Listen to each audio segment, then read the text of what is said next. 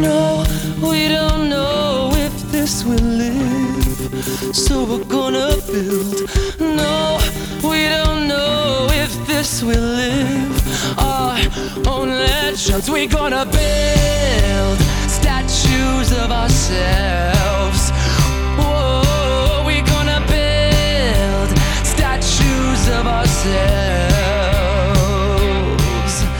And welcome to episode 1659 of Effectively Wild, a Fangraphs baseball podcast brought to you by our Patreon supporters. I'm Meg Rowley of Fangraphs, and I'm joined as always by Ben Lindbergh of The Ringer. Ben, how are you? Doing pretty well. I saw on Twitter that Fernando Tatis Jr., in addition to his many other talents, has now invented some baseball lingo. Did you see that Bill Shaikin of the LA Times tweeted a comment that Tatis had made about his contract? So I'll read the tweet here. Fernando Tatis Jr. introduced a new term to contract lingo, quote, statue contract. Oh. Tatis was saying that the contract he signed, the extension, is a statue contract. So, in the Padres context, Bill's tweet continues it means playing long enough to earn a statue alongside Tony Gwynn and Trevor Hoffman, who have statues. So, I like this. This is like. yeah. This is like the opposite of the pillow contract. The pillow contract is just when you want a, a soft landing. That's a Scott Boras neologism where you just uh, you take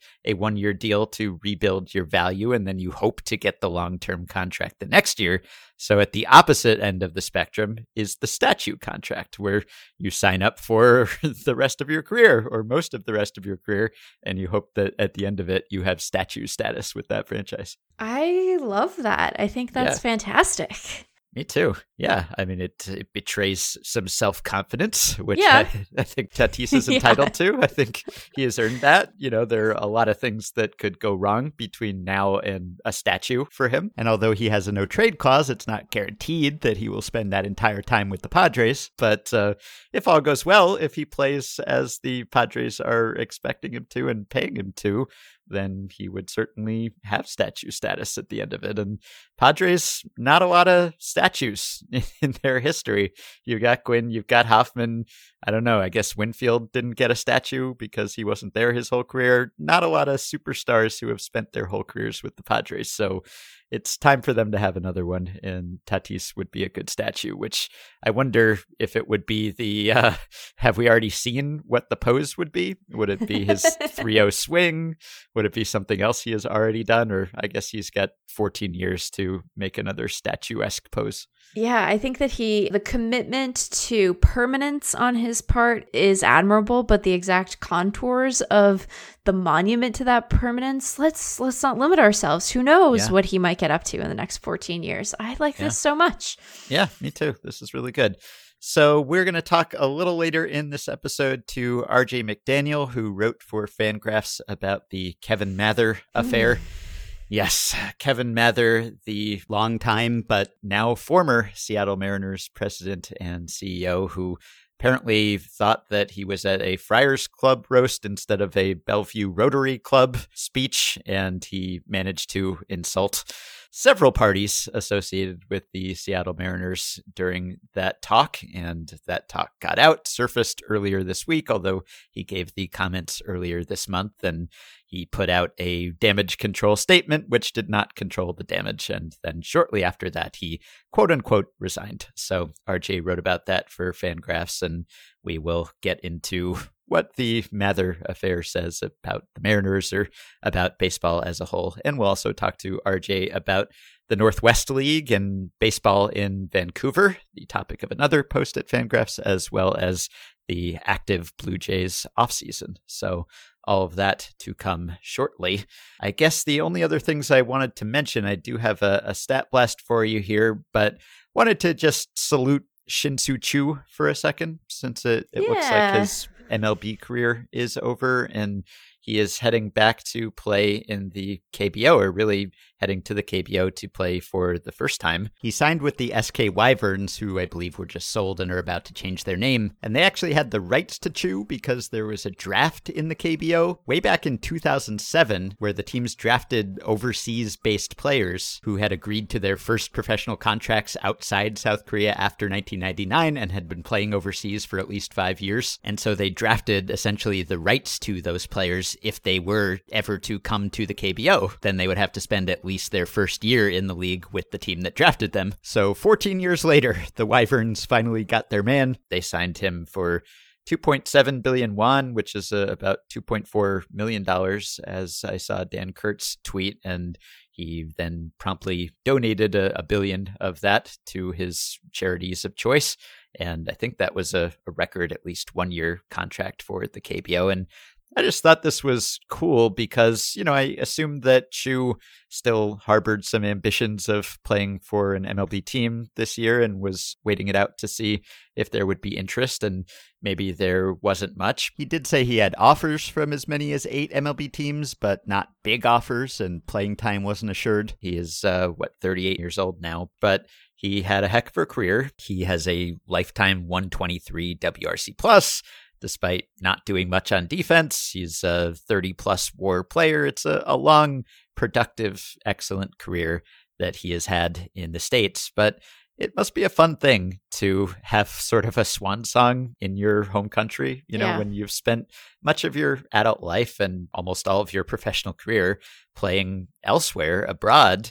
I'm sure that he has enjoyed that and it has been lucrative for him. And I'm sure he has been appreciated back in South Korea. But being able to go back there for a little victory tour, you know, even if it wasn't his first choice to do it in 2021, that's got to be a, a sweet way to wrap up your career, I would think. And I don't think he's played professionally in Korea. He Mm-mm. was a, a, high school star in the World Cup. I think he was a, a, pitcher. He was like the MVP and best pitcher of that tournament before he converted to the outfield. And I think he played for the Korean WBC team. So he's had some opportunities like that. But, you know, he was signed by the Mariners uh, very shortly after his high school heroics and and that was that so now to get to you know play professionally in front of home crowds. That's got to be a cool way to go out. He said his parents have never seen him play in person as a professional. He tried to bring them over last year but couldn't because of the pandemic so now he's going to be playing in front of them all the time. I think they're going to be living with him and the rest of his family. He said i want to play in korea because i want to play in front of my parents and i want to give back to korean fans. There was a brief and shining moment on twitter last night where um, folks were speculating that he had the the at least the eligibility to win the Rookie of the Year award in the KBO. And and friend of the pod, Sungmin Kim, clarified that you know if a player has played professionally elsewhere in the world, he is disqualified from Rookie of the Year consideration. So we will not ah, be able to see him hoist that trophy. I don't know if they give a trophy uh, but you know, they, he won't be able to earn that particular accolade. But it does have to be a, a, a neat thing to get to go home and uh, play for a league that you know you you didn't play for before, but that is obviously you know much loved there. So yeah, it's really neat. I mean, he always struck me as he was always a, a fun hitter to watch when he was right, and um, he just seemed like one of the the good guys in the game. You know, his charity has been very active. The news that he was donating such a significant portion of his salary to his foundation was unsurprising because of that. I know that he paid minor league salaries when it wasn't clear if teams were going to do that during the pandemic. So it just seems like an all around good guy. And I hope that this move reflects his desire to return home and not his inability to get a job. I know that he's, you know, on the tail end of his career and is 38, but you know, if he wanted a big league opportunity, it would have been nice for him to get to say goodbye to MLB in person with fans in the stands at some point this year, but mm-hmm. seems pretty seems pretty cool. So, good for him. Yeah. Yeah, that was something I think we mentioned on the show last year where he donated a thousand dollars to each of the 190 players in the Rangers minor league system who weren't working because of the shutdown and then also donated money to Korea to help out with the pandemic and yeah he mentioned that you know he remembered making very little money in the minors and skipping meals and having to cut other costs and wanted to help out some other players during that time. So that was a very nice gesture. You know, not a, a spotless track record. I, I, suppose he has a DUI in his history. He's mm. uh, one of the players who has had that on his record, but he has certainly endeared himself to a lot of people and players with his charitable work and enjoyed him as a hitter and also his adventures in center field yeah. uh, at times where he was perhaps not a natural center fielder, I think we can safely say about Shin Soo Choo and was sometimes asked to play there, but he could always hit. So, yeah, just think thinking that if I had a, a long and productive career abroad, I would want to do that, you know, and, and sometimes we've seen some players go back from MLB to NPB and wrap things up that way, but it's got to be a nice homecoming, especially if you've never actually had an opportunity to play Yeah. in that league because you just went right to MLB. So nice for him. Hope he enjoys it. Just also, I saw this uh, on Twitter on Tuesday. The former Red Sox player Will Middlebrooks tweeted something. There was a, a whole discourse on Twitter on Tuesday about analytics and what part they have played in uh, you know either the front office's favor or players' favor and spending and payrolls. And we've devoted conversations and interviews and episodes to that in the past but that resurfaced because of some comments on the subject that Gerrit Cole made. And so Will Middlebrooks tweeted analytics were created to work in the front office's favor. Remember that. And I just happened to see that one of the replies to his tweet was from Bill James who said as the person who created analytics, I can tell you that this is 100% untrue. I didn't care anything at all about helping the front office. And for the first 10 years after people started to catch on, I worked on behalf of players. Now, there are aspects of that reply that we could quibble with. The, uh, the person, as the person who created analytics, I think I saw a subsequent tweet. He expressed some remorse for having said that because uh, he was a, a very formative figure in sabermetrics, of course, but saying that he created analytics was perhaps an overbid. I think he's actually deleted the tweet now. Bill. But I do enjoy uh, starting a tweet that way. If I were Bill James, maybe I would start tweets that way. Just preface every one of my tweets with "as the person who created analytics." But I enjoyed that Will Middlebrooks tweeted this, and then Bill James just uh, pops up to tweet about it. it. It's very much like Marshall McLuhan in Annie Hall, where he just pops out in the movie theater and says, "I heard what you were saying. You know nothing of my work." When the person is talking about it, so I just enjoyed that interaction, and we've talked about the actual effect of analytics. I think there is something to what Bill is saying, where that wasn't necessarily the intention, but it has been used, you know, by both sides to a certain extent, but has maybe played into ownership's favor, especially lately. Although I think he's right in saying that it, it wasn't really his his goal to do that, and it can be applied by both. But I just like the idea that uh, every now and then Twitter can be good, and Bill James's tweets are sometimes regrettable. But I enjoyed this one where he just uh, magically appears in a thread about analytics to testify to uh, creating it and what he was thinking at the time. I hope that the good naturedness of this ribbing will be clear, but when you say something that sounds an awful lot like you're saying, when I invented math, yeah. you have perhaps steered in the wrong direction. and so the later course correction is probably a good one. Yes, I think so too. yes, uh, many in our industry owe Bill James for having brought math to baseball in Yeah, the way that he did. But, sure. uh, but yes. Oh, goodness. All right, so I have a, a stat blast here. I guess it's sort of a, a double-barreled stat blast. It's really a twofer. There are not many stat blast opportunities when we're mired in the middle of the team preview podcast. So I'll just play the song here and then I'll lay them out. We'll take a data set sorted by something like ERA minus or OPS. And then they'll tease out some interesting tidbit, discuss it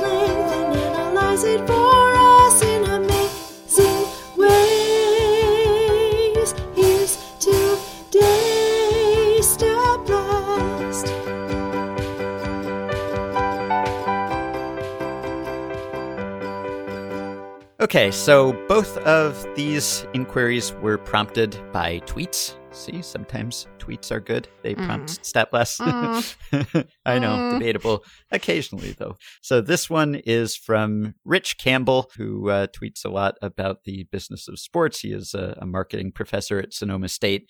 And he tweeted at me and also Dan Szymborski, and he quote tweeted someone else who had sent the Giants spring training roster. And Rich wrote, If I'm reading this right, the Giants could start an all over 30 year old lineup this year. And uh, he laid out what that would be. I guess Buster Posey at catcher, Brandon Belt at first, Tommy La Stella at second base, Brandon Crawford at short, Evan Longoria at third, Mike Yastrzemski in the outfield, Alex Dickerson in the outfield, and Darin Ruf. And then he had Johnny Cueto at pitcher. And Rich said that would be amazing given the industry wide trend toward youth. And I don't know that the Giants will actually run out this exact lineup or an over 30 lineup this year. They do have some not yet 30 somethings who could get in the way, might have something to say about this. I do like the idea that they could just have like the all anti Logan's run lineup, like just everyone who uh, is over 30 especially as Rich said, in this environment where uh, players are productive at early ages and the average age of hitters is younger than it has been throughout much of baseball history. And there are still some guys, you know, Mauricio Dubon and Austin Slater and Wilmer Flores, who I think is 29 until August, who could get in the way of this, or even Aaron Sanchez if there's no DH and he's in the lineup. But if it happens, I was curious how extraordinary would this be and when was the last time it happened? So I sent this request to our frequent StatBlast consultant, Adam Ott, who looked it up with his RetroSheet database and was able to look at not just the seasonal age of the players involved, but the actual age on the day of the game, just going above and beyond. And I will put the full results up in a Google spreadsheet linked from the show page, as I usually do. But it turns out that it, it would be pretty unusual and something that we have not seen in a while. And actually, the last time a team ran out an all over 30 lineup was the Giants. the 2018 Giants did it one time. And that was actually the last time that it happened. And uh, you do see some clustering. You know, it, it tends to be certain teams that just happen to have an old group of position players at a certain time will pop up here for a period of multiple years sometimes. So, like the 2018 Giants did it uh, that one time, July 10th, and it was Gorkys Hernandez and Brandon Belt and Andrew McCutchen and Nick Hundley Brandon Crawford, Hunter Pence, Chase d'Arnaud, Pablo Sandoval, and Derek Holland. So some of the same players who were over 30 then and are even more over 30 now. But really, before the 2018 Giants did it that one time, it was the 2015 Yankees did it three times. The 2014 Yankees did it 39 times. The 2013 Yankees did it eight times. You see what I mean about the clusters there. But that's it. So it did not happen in 2020. It didn't happen in 2019. It didn't happen in 2017. It didn't happen in 2016. It barely happened in 2015. So I don't know that there is a, a, very clear and obvious trend, historically speaking, but it is definitely unusual for it to be the case now because the collective ages, the average ages of lineups have gone down, whether through, you know, lack of PEDs, whether through improved player development, whether through uh, teams doing a better job of evaluating which players are ready or just prioritizing players in their early service years, etc. We've seen younger, more productive players. And so it would be weird if the Giants actually pull this off, although it would not be really new for the franchise because the 2018 Giants did it. And of course, the Barry Bonds and Jeff Kent era Giants they did it a lot too. Those were old teams. So the 2007 Giants did it 10 times, the 2006 Giants 15 times, 2005 Giants 7 times, and 2002 Giants even 3 times. So maybe it's just something about the Giants. I think that you should have to play the oldest player in center field. It wouldn't be nice to make them play catcher because, you know, you get into your 30s and sometimes your knees they're just they bark at you and it's it wouldn't be kind to make someone back, sit back there for 3 hours, but I think that you should be required to have them play at least an inning of center. yeah, stick Shin-Soo out there again. Although I suppose that that is penalizing the player when really, you know, you, you might want to make a point about um, the youth and vitality of a roster more generally. I don't know if I think old teams are bad. I mean, generally they don't tend to be as good just because, you know, we decay as time passes, but I don't know. You should at least make it funny. Make it funny, mm-hmm. Ben. Yeah, I remember looking at this at one time, and I know that having a very young team is actually bad in terms of that year's results. I mean, it might bode well for your future, though not always. But generally, if a, a team is very young, it is also not very good because maybe you've got a bunch of rookies or people are still getting their feet wet and, you know, are not uh, prime age players yet. I would guess it's also bad to be very old. There are certainly veteran teams that are quite successful, but Yes. probably you want a sweet spot there where Right. people are peaking and not too early or too late. Yeah, you want to you want a, a mix, a blend of folks, a, a soupçon of everything to Mhm. to really round out your roster. Mhm. Yeah. The year with the most over 30 lineups was 1982, and it was actually all the same team. the team with also the most is uh, the 1982 California Angels, who did this 102 times, which is uh, pretty impressive. I guess they had a fairly stable lineup or a lot of old people in it. So that's the record. And I think the other interesting tidbit here that Adam found for me is that the oldest minimum age for a lineup, so not just over 30, but uh, over 31 or 32, Oh, sure. the oldest minimum age is 33. And that was accomplished twice, both times by the 1998 Baltimore Orioles. So Hmm. I will just uh, read you one of those lineups. Brady Anderson, 34, Jeff Reboulet, 34, Rafael Palmeiro, 33, Eric Davis, 36, BJ Surhoff, 33, Cal Ripken, 37, Joe Carter, 38, Lenny Webster, 33, and Mike Bordick, 33. so not a youth movement in that clubhouse. A lot of veteran mentor types. I don't know if they had anyone to mentor because they were all old. I'm sure there were some young people on that team too. But yeah, if you can run out an entire lineup of 33 year olds or older, and granted, that was PED era, that was a, a time when older players were more productive, but still, that probably presages some difficult times ahead. Can I have a, a, a quick and completely tangential diversion to the Angels for a moment? May Sure. I indulge in mm-hmm. something? So, Ben, here are some things about the Angels. Okay. this is going to be great. You're going to be so happy I'm spending time on the podcast about this. So, they were the Los Angeles Angels from 1961 to August of 1965. And then they became the California Angels from September of 65 to 1996. And then they were Anaheim from 97 to 2004. And then they have technically been the Los Angeles Angels, even though they played in Anaheim and they had the whole Los Angeles Angels of Anaheim nonsense from 2005 until now. And I'm here to ask you this question, Ben. There were teams, other major league teams, in the state of California prior to September of 1965. They did not go away, and indeed they were present for the duration of their stay as the California Angels. So at no point did someone say, "You're t- you're going too big now." You were specific. now you were now you're going too big because there are other teams, and sure you are California's Angels, but there are other California teams. What, Ben? What was this about?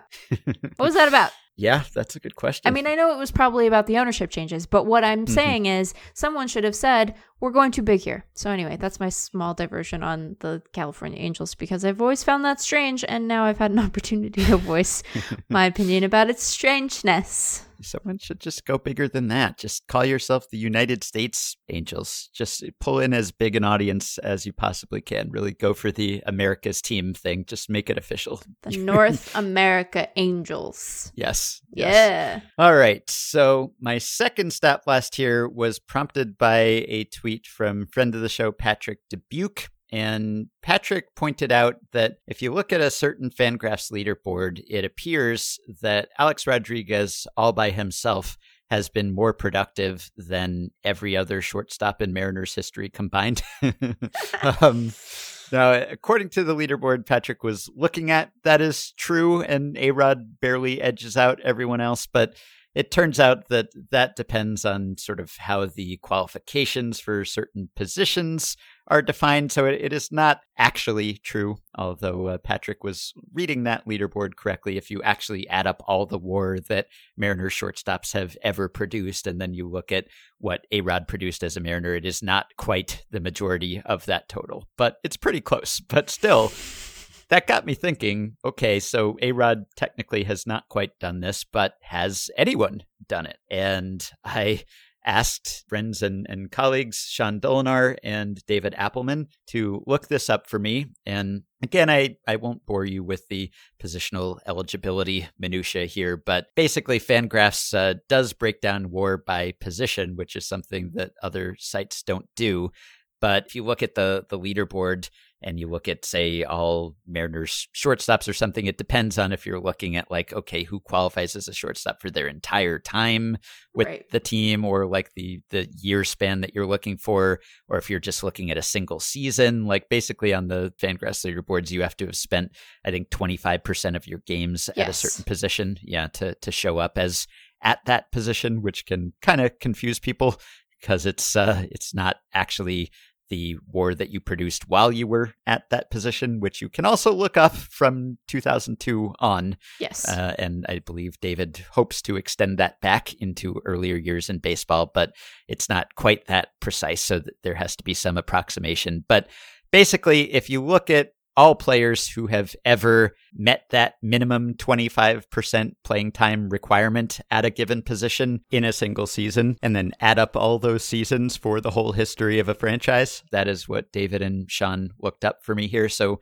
it's not perfect, but it's pretty close. Like you could have a player who maybe, you know, played a, a few games in a certain season at one position, but not 25% of them. And so therefore the war he produced at that position would not really show up if, if you looked at it this way. But it's close enough. It's the best we can do. And I, I think it's close to what we would want. So there are 13 players who, by this measure, and again, I will put this online, who have outproduced everyone else ever at that position in the history of the franchise. And this is uh, looking at current franchises. I'll, I'll put all the franchises up if you want to know, you know, what the 18 diggity 7 Allegheny whatever's, uh, you know, someone who qualified for for that team, you can look, but I looked at the current 30 franchises and this does skew toward expansion teams, of course, because uh, if your franchise has been around since the beginning, it's very difficult for one player to outproduce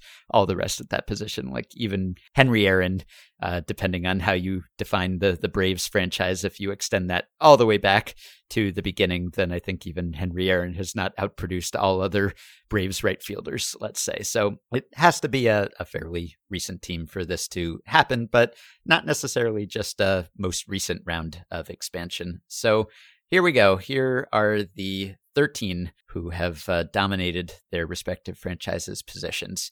George Brett, third base, Kansas City Royals.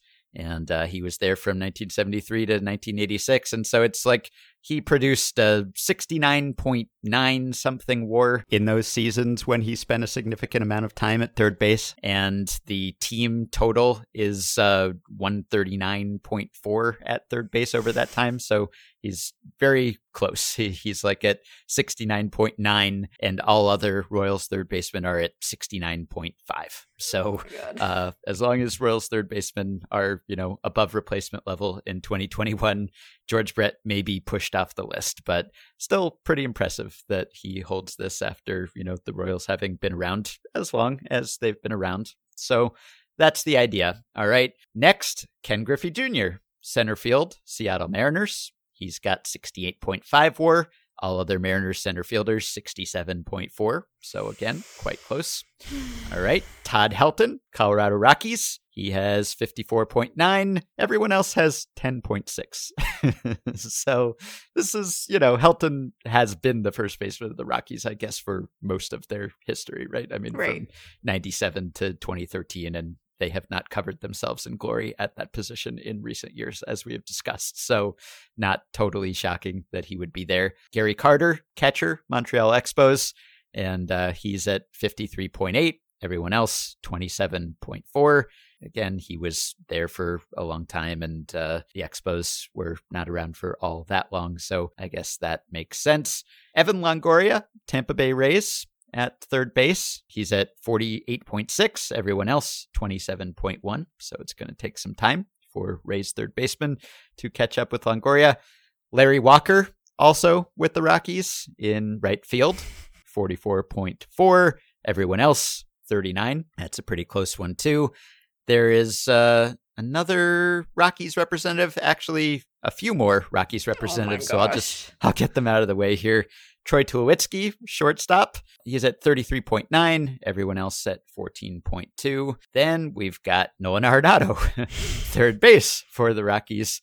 He's at 32.3. Everyone else 32.1. Very close. And then this is a weird one, kind of quirky, maybe doesn't count, but worth mentioning both DJ LeMahieu and Eric Young qualify at second base for the Rockies. And you might wonder, well, how could they both qualify? The whole point here is that you have to have been better than everyone else ever to play that position for that team put together. I asked Appelman about this, and it turns out that the Rockies have had so much negative war from their second baseman, like negative 23 war by this method cumulatively, that they both qualify because LeMahieu on his own is better than Young plus everyone else because there's so much negative war dragging down the productive players. And then Young on his own is better than LeMahieu plus everyone else, again, because of the negative war. So that doesn't speak well of Rockies' second baseman. I don't know who to blame primarily for this. Pat Valaika, Brent Butler, Alexi Amarista, Mike Lansing. There's a long list of Rocky second basemen with negative war. So those are the Rockies ones. And then we've got Paul Goldschmidt, Diamondbacks, 36.2 at first base, and everyone else 24.9.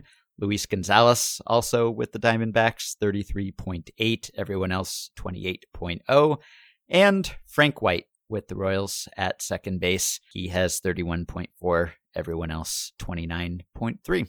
So it's kind of a, an elite exclusive group. I think that's a cool thing if you can be the titan at your team's position to the point that you have outproduced everyone else who has ever played there. That's a pretty cool distinction. Yeah, I mean, I there's some really bad teams on that um that list Yeah. there, Ben. And recent teams. Yeah. and recent teams, but also some really good players. And so I'm going to draw a hopeful conclusion from that uh, stat blast, which is to say that even if you are a fan of a very bad baseball team or or a recent baseball team, a, a baseball team in its puberty, you can still end up watching some some very good baseball players. And so it is not a completely fruitless exercise. Am I trying to give us a transition to the conversation about the Mariners? I mean, I might be, Ben. it's a pretty good one. It works for me. All right. Uh, Let's take a quick break and we'll be right back with RJ McDaniel to talk about the Kevin Mather mess.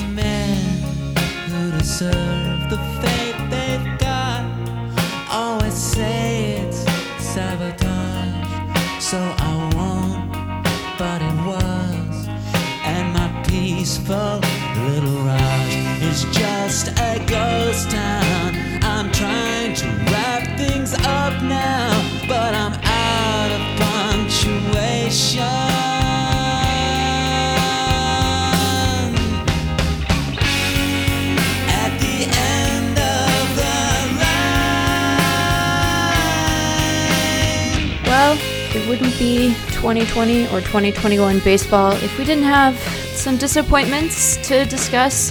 For folks who have not been paying attention the last couple of days, the now former CEO and president of the Seattle Mariners, Kevin Mather, was the subject of controversy this week when comments he made to the Bellevue Rotary Club uh, were made public. He managed to insult, I think, pretty much every prominent person associated with the Mariners, along with a number of foreign born players, the fans, the union, other owners. Rob Manfred, I think we could go on and on.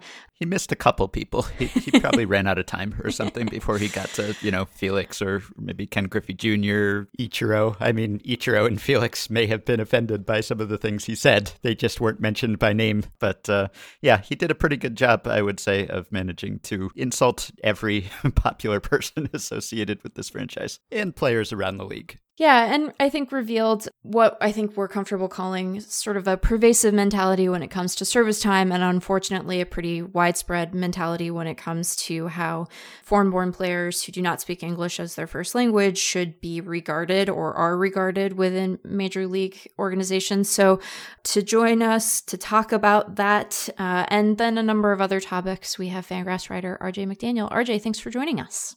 Thank you for having me. I wish the occasion could be a little better, but we take what we can get.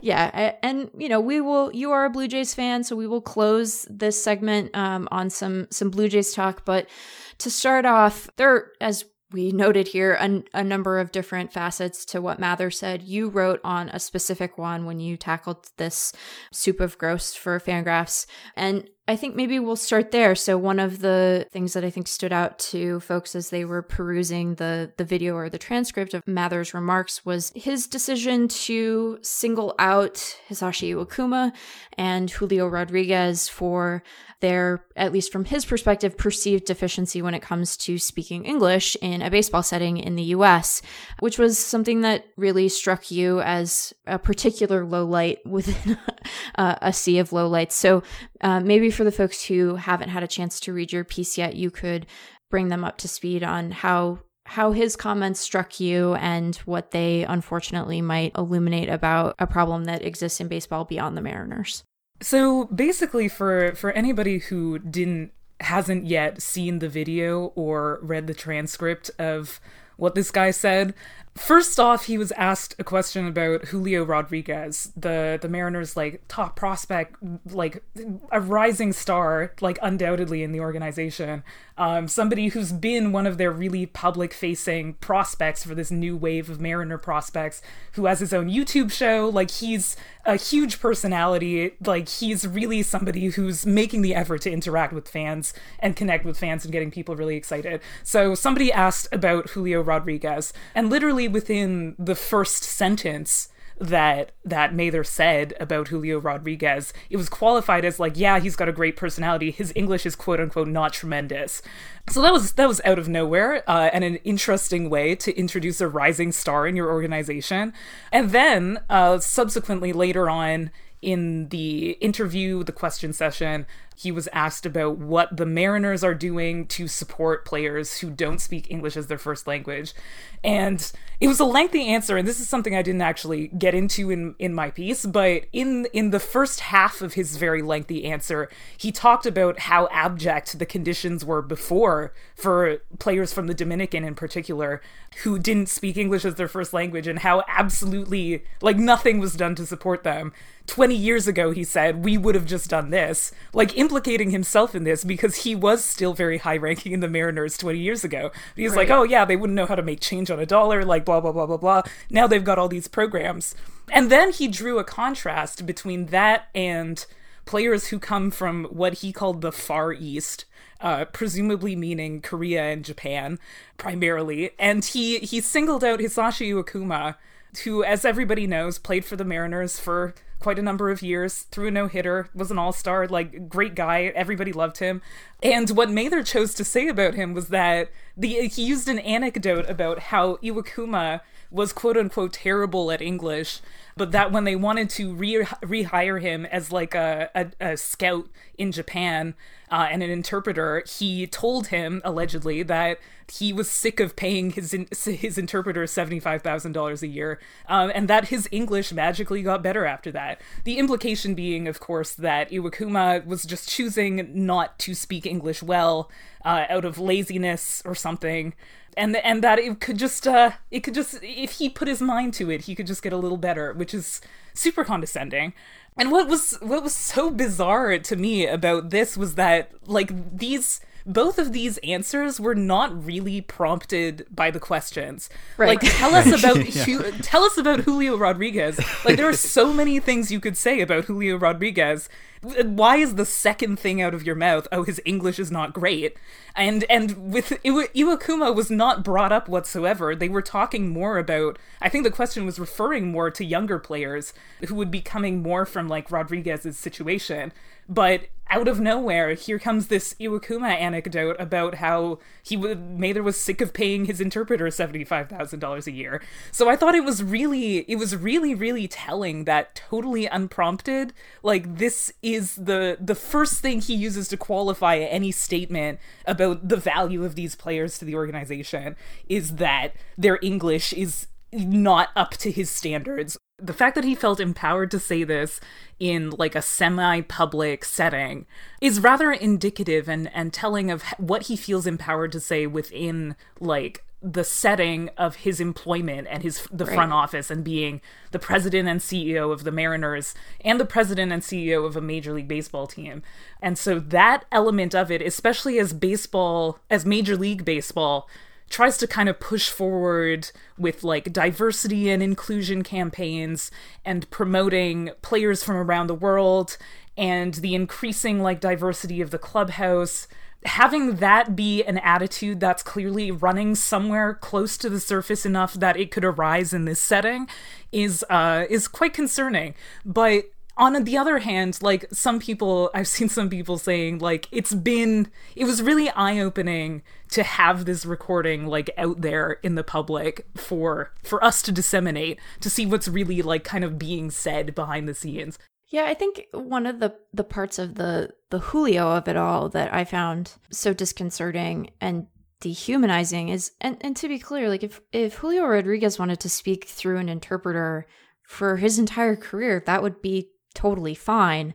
I don't think that he's obligated to communicate in in English, but it is clear that his ability to do that means a lot to him, right? It is a point of pride. Corey Brackett, The Athletic, had a piece on um, sort of his initial interactions with Julio when he was a very young prospect, and he gave his first interview entirely in English and said that he had to like go call his parents to share that he had done that. So this is a thing that clearly matters to him as a person, and I don't know the extent to which Kevin Mather and Julio Rodriguez interacted in, you know, in spring training or what have you, but it struck me that this was not the answer of a person who knew or valued Julio Rodriguez, but he was comfortable giving an answer that he maybe thought would belittle someone like Julio Rodriguez. And so I just, like you said, at a moment when we're really, I think, to varying degrees of sincerity in the industry, trying to grapple with diversity and inclusion and making baseball a place that truly is welcoming to all the people who play it and all the people who watch it,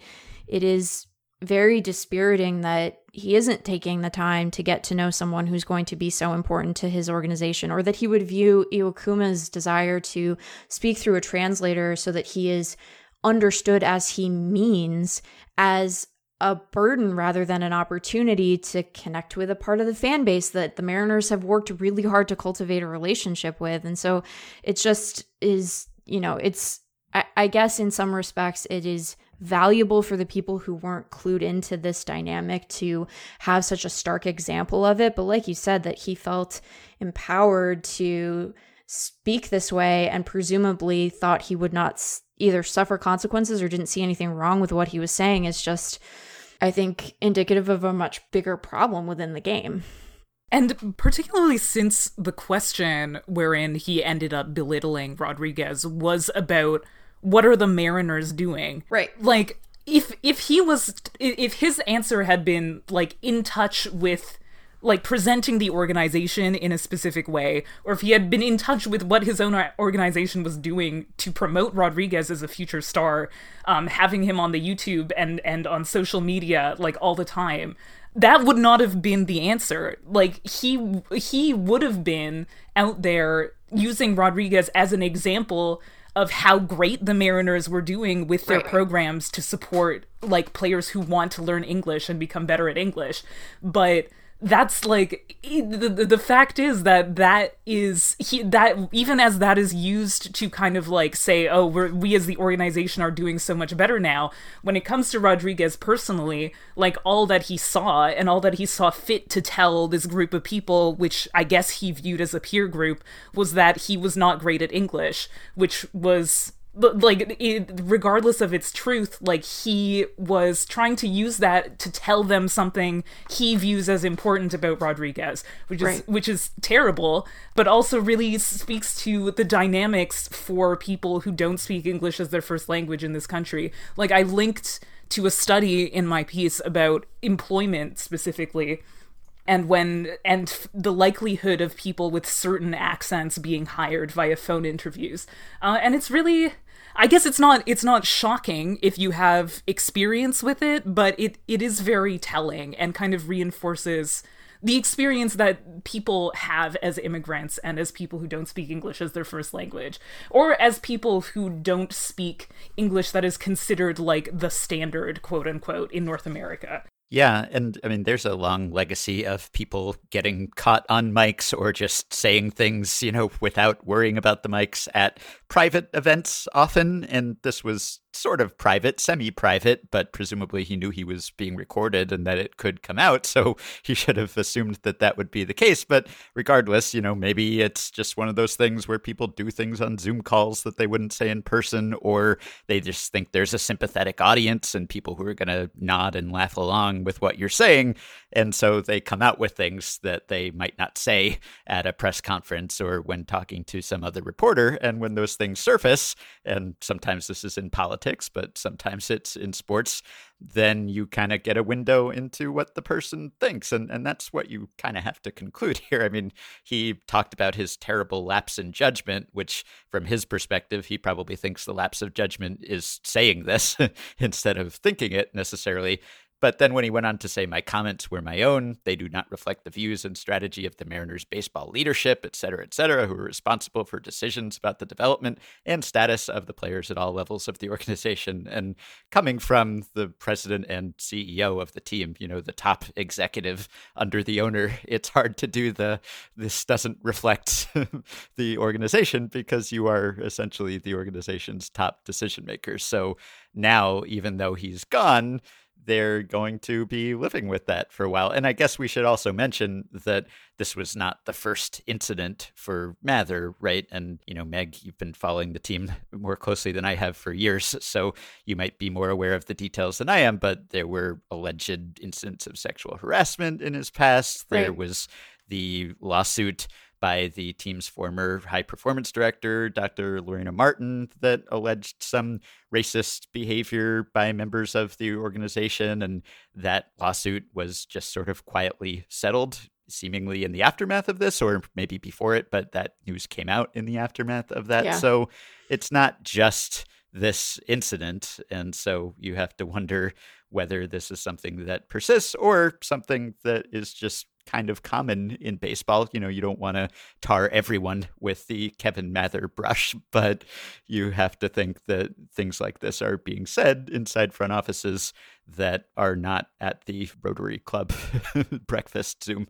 Yeah, I mean, I I don't want to I, I don't want to tar everyone certainly with the Mariners or in baseball with that brush, but I I think that we can do mm, a little painting. What is the analogy that I'm looking for here? We can do some spot. I don't know. Anyway, I think Touch that ups. touch, yeah, I think that to to and I'm I'm not suggesting this is what you think, but I think to assume that his comments reflect a worldview that is isolated, either his comments about the language that players should be speaking in the clubhouse or his comments on service time are isolated to Kevin Mather would be wildly naive, right? Like this is, you know, I think that part of the response to his uh, his remarks less around language and more around service time was that this is indicative of the way that modern front offices view how they should sequence call ups and how they should manipulate service time and that that is a, a practice that is to the organization's benefit and that they should just do it. And so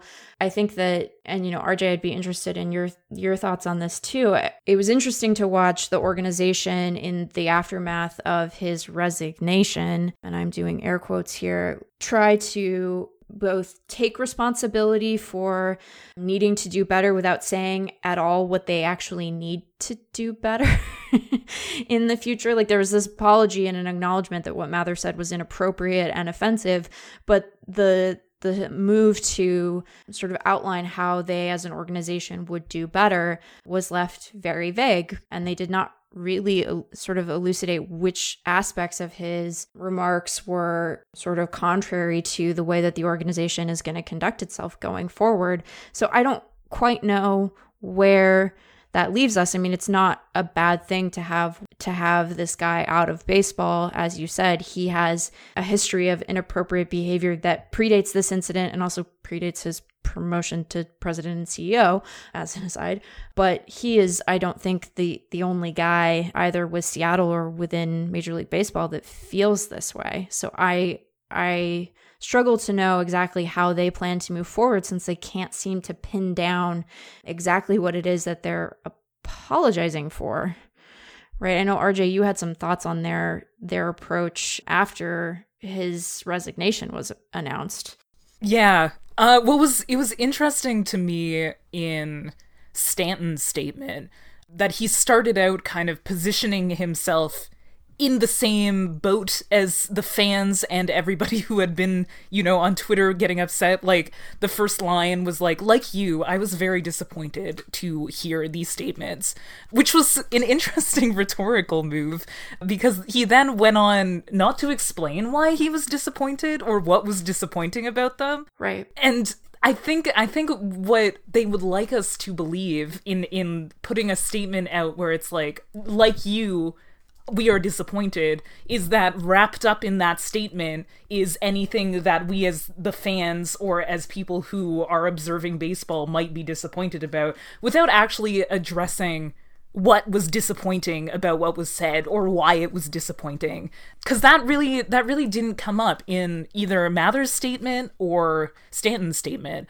And it, yeah it is hard to envision like actual change moving forward if there is no acknowledgement publicly of why people were offended.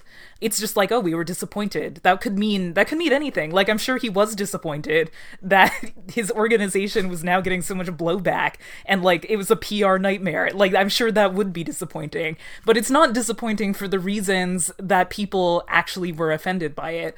And it, it, that's kind of one of the the running themes of these sorts of uh, public apologies. It, especially when it's like when it's when it's somebody who's in a really high ranking powerful position is that this was unacceptable like we will not condone this but what is this? Like we, we're always right. talking about this.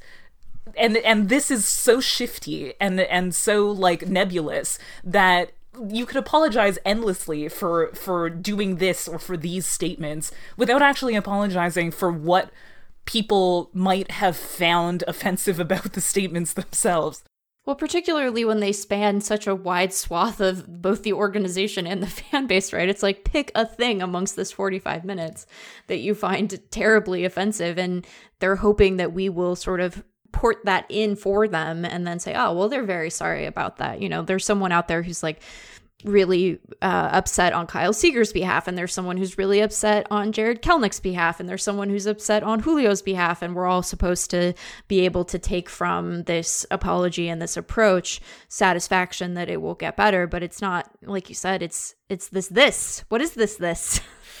Yeah, and the thing is that uh, I guess we could just briefly talk about some of the salary and service time stuff before we move on. And he kind of he included Kyle Seager in his broadside somehow. Poor Kyle Seager, he's just sitting there and he's catching some strays for some reason. And Mather said, "I have to compliment Kyle Seager," and then in the next sentence he said, "He's probably overpaid."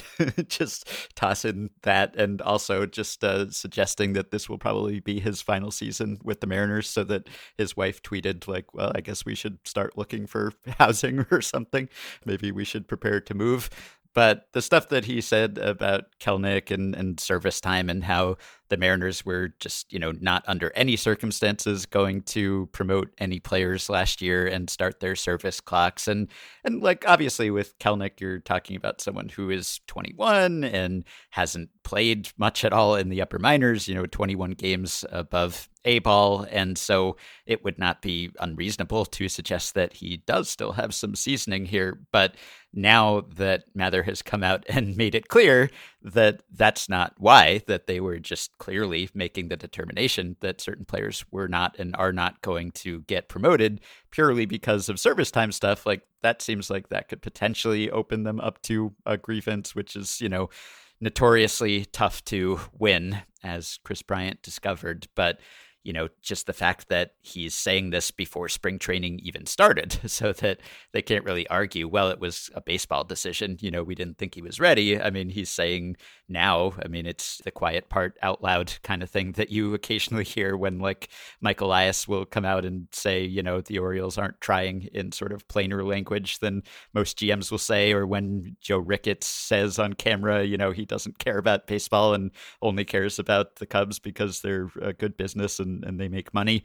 That sort of thing was said here too. And and that's the part that probably a lot of other executives in baseball who might not have agreed with some of Mather's other comments, you know, probably operate in the same way. Not every team, of course. There are notable examples of teams that will promote a player as soon as they're ready, and it's worked out for some of them. But in this case, Mather made it pretty clear that this is how the Mariners operate, and whether that is a Dipoto decision or a Scott Servais decision or not, it was clearly a, a Mariners policy under Mather. And I suppose they could say that Mather's gone and, and that now everything's different. But if those players don't come up again, then the Mather comments will kind of be hanging over them for a while. Yeah, it was it was really astonishing almost how every time he brought up a player to compliment them, he ended up insulting them.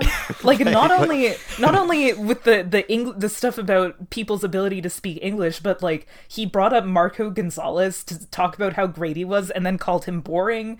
Like he couldn't go a sentence. Yeah, it's like you're representing the team. Like you're Yeah. supposed to compliment these people. he he couldn't even say Luis Torrens's name Right. c- correctly for like one time. It, it was it was really shocking. Like that element of it, like the pervasiveness of how much he was just insulting everyone. Like some elements, I guess, were just were not that surprising. Like people, it, it was stuff that you would suspect the president of a major league baseball team to say. But mm-hmm. th- going out of your way to just kind of insult every player was really, yeah, it was really something. I don't want to like continue to, to fixate on this, but tell us about Julio Rodriguez. Like that was literally the question. What what a meatball down the middle of the plate. Tell Yeah. us about Julio Rodriguez. That is the that is the kind of question that when when sports writers ask that question of front office folks, we give them grief because it is just the laziest way to open a conversation and is Right. almost certainly going to invite the most saccharine Talk of response. about Julio Rodriguez. Yeah, talk about. Oh my gosh. Well, where do I begin? So many things I could possibly say about the possible future face of our franchise. Oh, well, he's loud and his English is not great, which is not even true. I'm sorry, RJ. I cut you off, but I just it just to this it the rest of my life I will spend thinking about how he swung over that. Well, it. Uh, I guess he's regretting it now. Yeah. Yeah. And RJ, you mentioned how some people sort of were, were pleased that he said these things so that people know that they're being said. And another example is when he talked about free agents and he said, We have taken the position that there are 180 free agents still out there on February 5th unsigned. And sooner or later, these players are going to turn their hat over and come with hat in hand looking for a contract, which is sort of what we were saying all offseason. Teams were waiting for players to get desperate and sign for less. And there were other teams operating this way, but they were not saying it so explicitly. One non Mariners player who seemed to take umbrage at this was Josh Donaldson, who said, Thank you, Kevin Mather. I sincerely mean it.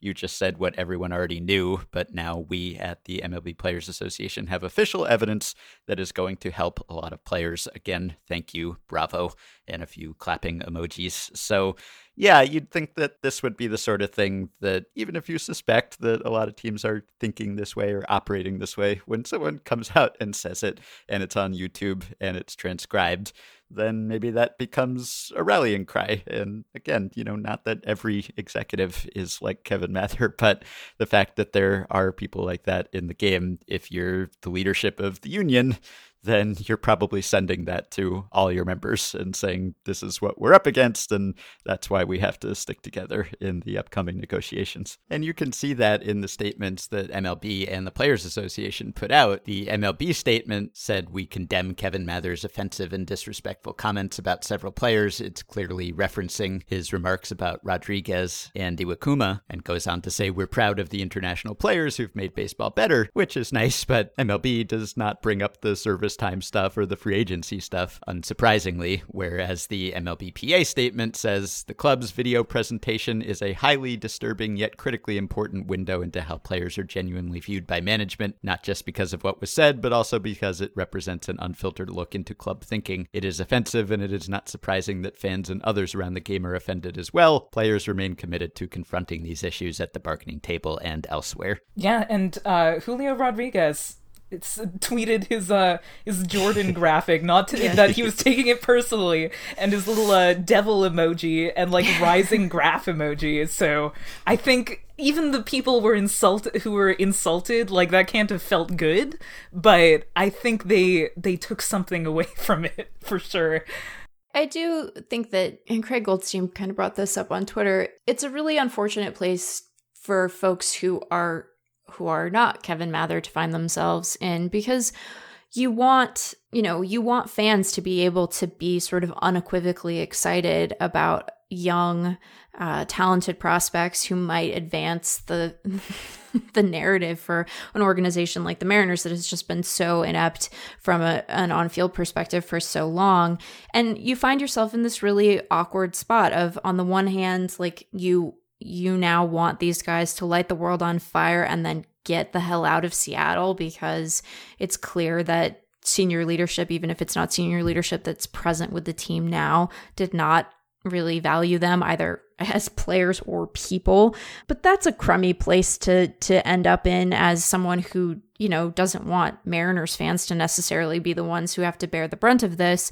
You know any improvement that Julio makes in his approach at the plate, any wins that Kelenic helps the team accumulate when he gets called up, you know, on the one hand, that is to his benefit, but it's also to the organization. So we just find ourselves in this really strange spot where we don't really have a ton of satisfaction that things are going to change on a broader level, even if this one individual is gone. And I, I find myself not really knowing exactly what to root for because, you know, I'm not much of a, a fan anymore, but like, you know, my family is, and my brother in law was bummed about this.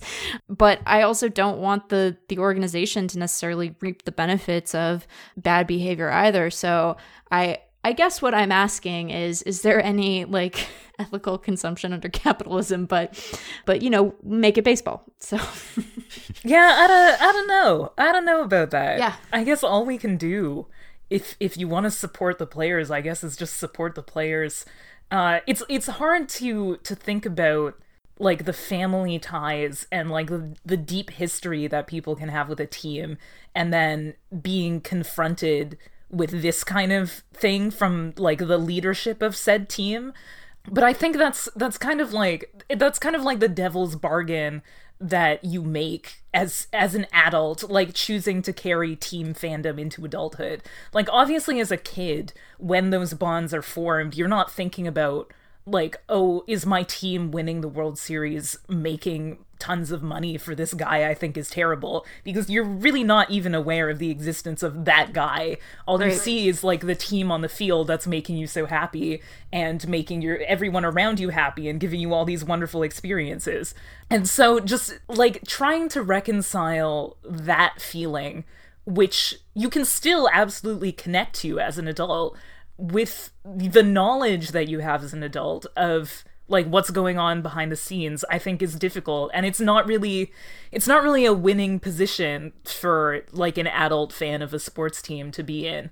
Because no matter what you do like even if, if you're going to the game if you're watching the game if you're talking about the game on twitter without even interacting it, with it in any other way you're still kind of doing pr for the people who own the team so it's just it's not really a, a situation that i think is is winnable for a fan. I, I guess you just have to kind of decide what is worth it to you and what isn't.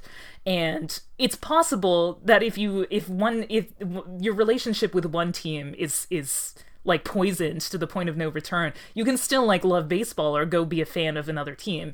It's just hard when so much of the root of fandom for so many people has to do with that deep history. And Right. that's not something that you can really create again especially if it goes back to when you were a kid or when it, if it goes back to your relationships with people who are now gone so it it just sucks that people are in like the the system of baseball results in people kind of being in this weird position where it's like oh i i truly do love this this team and i love like watching baseball and I love thinking about the history that I have with this with this franchise and all these memories. But also like this kind of stuff comes to the forefront. Like if you if you log on to search for like oh what's new with the mariners this is what's going to come up.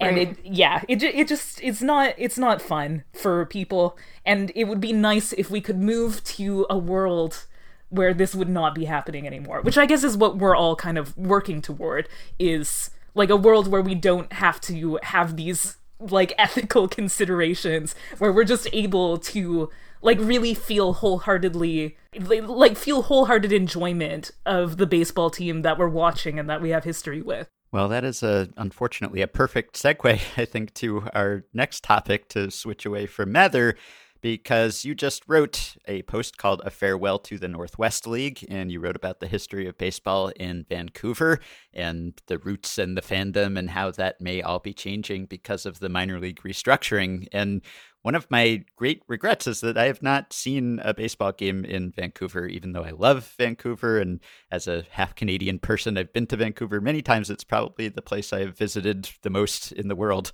at least outside of this country. And I love going there and, and hope to go back many more times, but I've just never been there at the right time, or I've been there to do something else, or I was going skiing or fishing, or the weather was bad, which is not uncommon in Vancouver.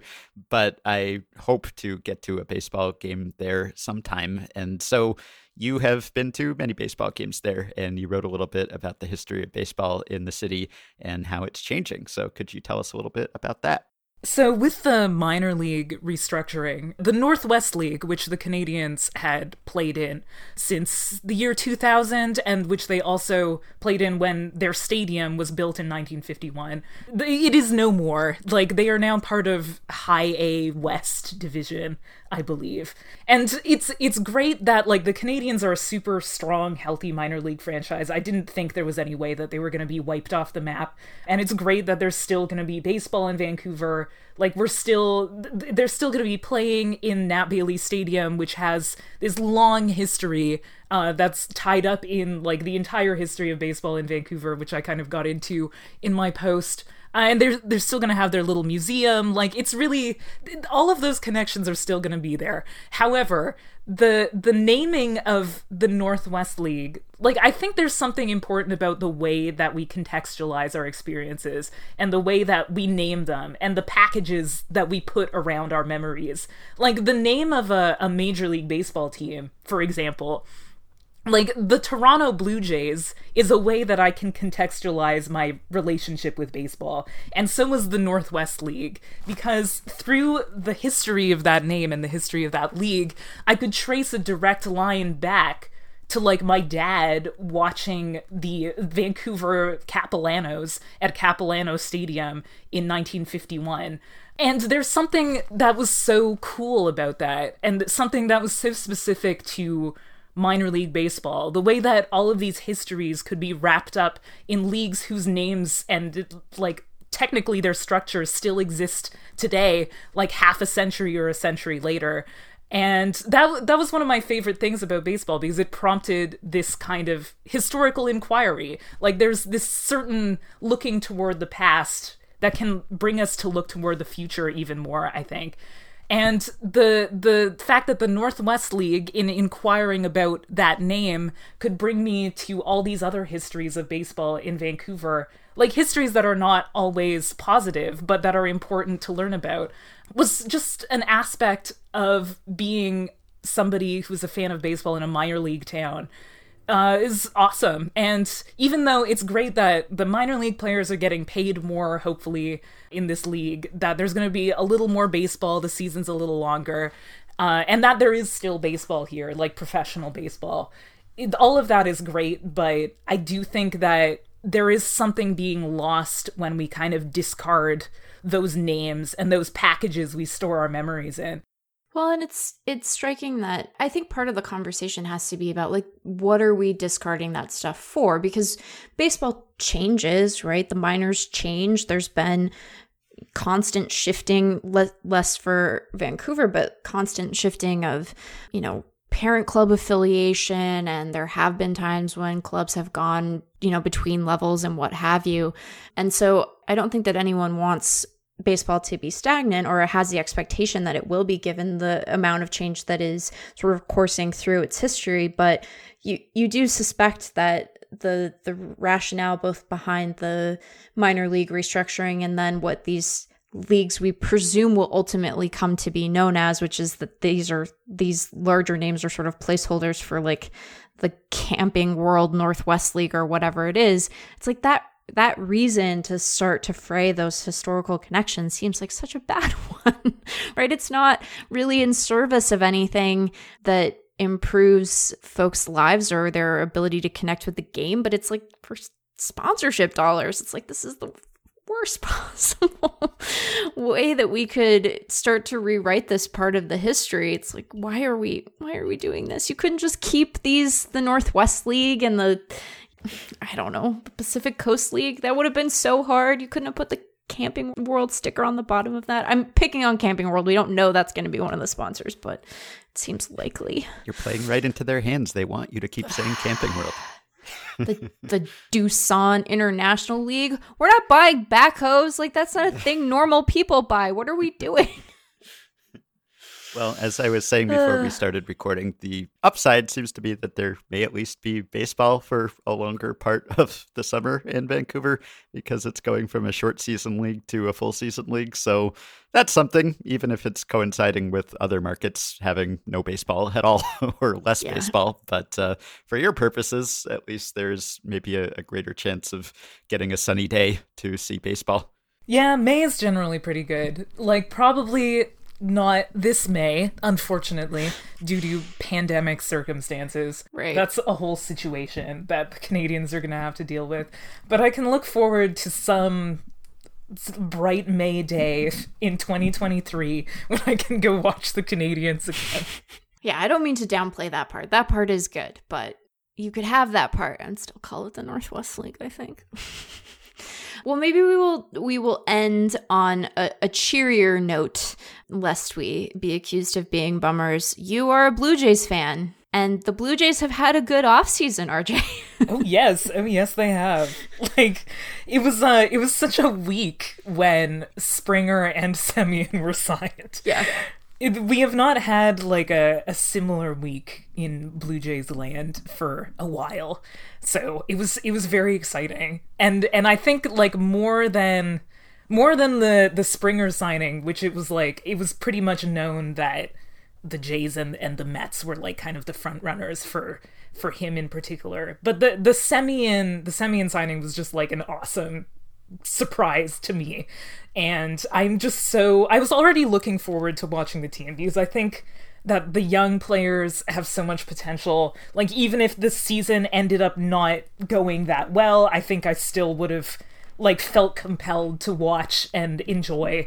But now it's it's really like oh yeah, like we're we have something really to watch out for here. Like obviously one would like a little more in in the world of starting pitching, but the outfield at least is going to be just so much fun to watch. The continued growth of the young players in the infield now along with Semien, just like so much so much to look forward to. It's really a nice time to be a Blue Jays fan. If only we could watch their spring training games though. Yeah, what's what's going on with that? I, I saw some scuttlebutt uh, about that on Twitter. Are they just really not broadcasting them at all? Yeah, so the situation that has been going on, because Rogers, the telecom giant who owns the Blue Jays, also or- owns Sportsnet, that is the network that exclusively broadcasts the Blue Jays. I think the Blue Jays have been blacked out in Toronto for quite a while, but starting last season, they blacked out the entire nation of Canada so that people would buy their new streaming service Oh boy. which is you know, like I I hated to do it because I don't watch hockey or anything like that. So paying $22 a month just to watch a Blue Jays game seemed a little ridiculous, especially since there's no way that I could use that money to go watch a Blue Jays game in Toronto because I'm thousands of kilometers away. So it just seems it seems an odd choice. It seems like a a continual making of odd choices in terms of the broadcasting, especially when they've invested all this money into making into, into signing great free agents and like making people excited about the team and then we can't even watch these new players in spring training. It's annoying. It is it is quite annoying. And the broadcast the sports broadcast landscape in canada has already taken a huge hit this year with bell having mass layoffs. Like our one of our sports radio networks in vancouver was just taken completely off the air and that was the case in a lot of other places in Canada too. So it's just uh yeah, it's it's one wishes that it seems like a problem that's so easily solved. Like it seems like somebody down in Dunedin could be there holding a camcorder to to hold and zoom in on George Springer's face like for 15 for 15 minutes a day. But uh no.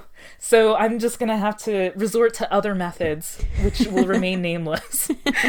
I'll embark on a, a Pirates Blue Jays uh, broadcast, or a Pirate Blue Jays broadcast, I should say. Articulating that is important. well, we hope that you are able to find some means, uh, uh, hopefully legal, but some means of watching the Blue Jays both in spring training and in the regular season. And folks who want to read RJ's work about the Blue Jays and other stuff can find it at Fangraphs. You can find them on Twitter at Rum Hamlet. RJ, thank you so much for joining us.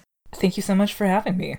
All right, that will do it for today. You know, Meg mentioning that Shin-Soo Choo would be a 38 year old rookie in the KBO earlier made me remember an email that we got a little while ago from a listener named Cliff, who sent us this. While bored at work, I came across a list of Japanese baseball records. Toreo Ooka, or Torao Ooka, that's T O R A O, last name O O K A, currently holds the record for most runs batted in by a rookie with 111 in 1949 at age 37. His success continued the next year by hitting 34 homers and 109 RBI, but he retired the following year after just two full seasons at age 39. And initially, Cliff wanted to know how that had happened, why Ooka had not played at that level before that age, given that he was clearly talented enough to do so. Obviously, World War II is one reason, but not the only reason, as he was potentially old enough to have played in the league before the war. Eventually, Cliff answered his own question, which is always nice, and he wrote back I was able to find a bit more information on Ooka from the Effectively Wild Facebook group and some helpful baseball historians on Twitter. I've gathered that he worked as a steelworker and played on the company's semi pro team for 20 years before retiring and debuting in the Japanese majors. He was scouted by the Tokyo Giants before the war but never signed. He was known for using a 42 ounce bat, 1.2 kilograms. I would think that working in a steel mill for two decades would make you stronger than a normal human. This would also explain his immediate power production as a 37 year old rookie. We will never fully understand why he chose the life of a steelworker over a pro baseball player, but my guess is that he had a comfortable life with better job security than the average Japanese professional ball player in the 1930s. Other than the three years he played in the Japanese Baseball League or the Japan Central League, the only other info I could find on him was his participation in the MLB All Star Tour of Japan in 1931.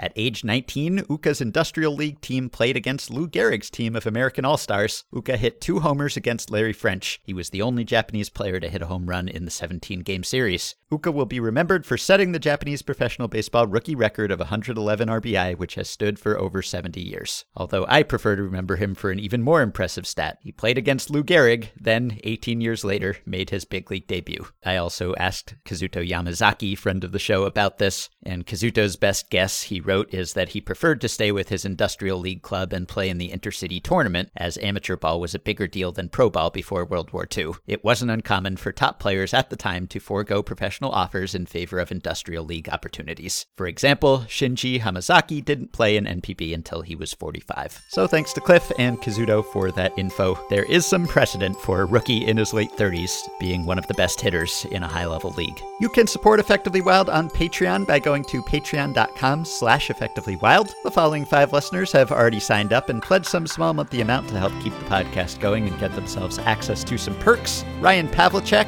Peter Wiggin, Justin Bobko, Christian Scarborough, and Paul Hendrickson. Thanks to all of you. You can join our Facebook group at facebook.com slash group slash effectively wild. You can rate, review, and subscribe to Effectively Wild on iTunes and Spotify and other podcast platforms. Keep your questions and comments coming for me and Meg via email at podcast@fangraphs.com or via the Patreon messaging system if you are a supporter. Thanks to Dylan Higgins for his editing assistance, and we will be back with another season preview podcast, which I will be posting almost as soon as I post this one. That episode will feature the Oakland A's and the Philadelphia Phillies.